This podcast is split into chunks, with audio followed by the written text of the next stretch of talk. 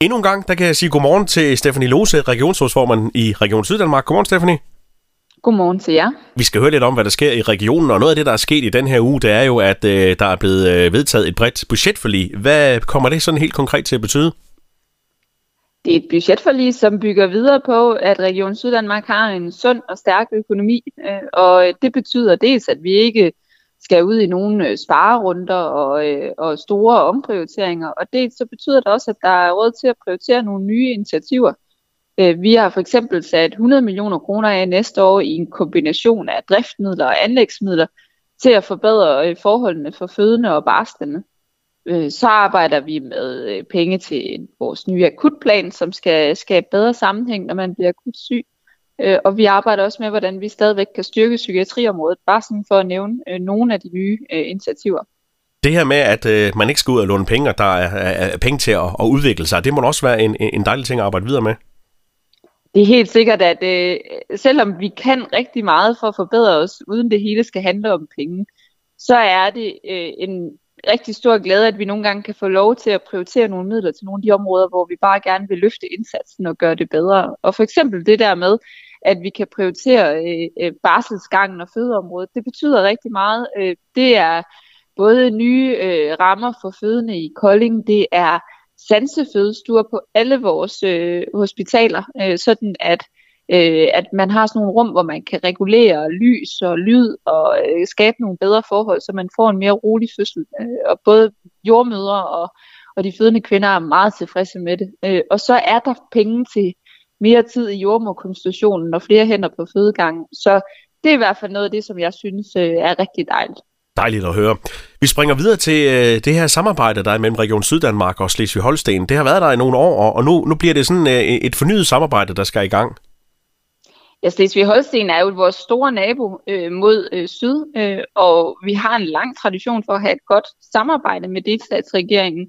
Nu har vi øh, fornyet vores samarbejdsaftale, og der er vi blevet enige om, at vi gerne vil øh, understøtte skabelsen af en helt ny dansk-tysk udviklingsalliance, som skal være med til at styrke vores grænseregion øh, nationalt og globalt øh, i konkurrence om udviklingsmidler og talenter og kvalificeret arbejdskraft.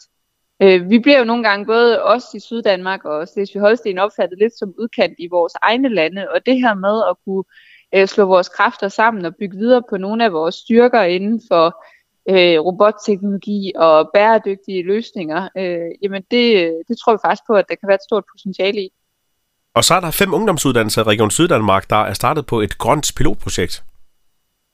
Det drejer sig om Vejen Business College og Kolding Gymnasium og EUC Syd Tønder blandt andet, og der har man simpelthen startet et projekt sammen med den grønne tænketank Concito, øh, som vi også har været med til at understøtte i Region Syddanmark. Og det skal være med til at sætte fokus på, hvordan kan man øh, blive mere klimavenlig øh, på ungdomsuddannelserne og, og sådan gå ned og arbejde med dagligdagen på ungdomsuddannelserne for at kigge på på den adfærd, der er, øh, og, og, og den klimabelastning, der er, sådan, så man selv kan være med til at finde ud af, hvordan vil vi gerne gøre en forskel. Og planen er, at til marts næste år, så skal vi så kåre den mest klimavenlige skole blandt de her, der deltager. Øh, og det sker på baggrund af de planer, de unge selv har lagt øh, for konkrete klimaindsatser. Og Stefanie, jeg tror, det er første gang i halvanden år, vi ikke snakker om corona, om tester og vacciner.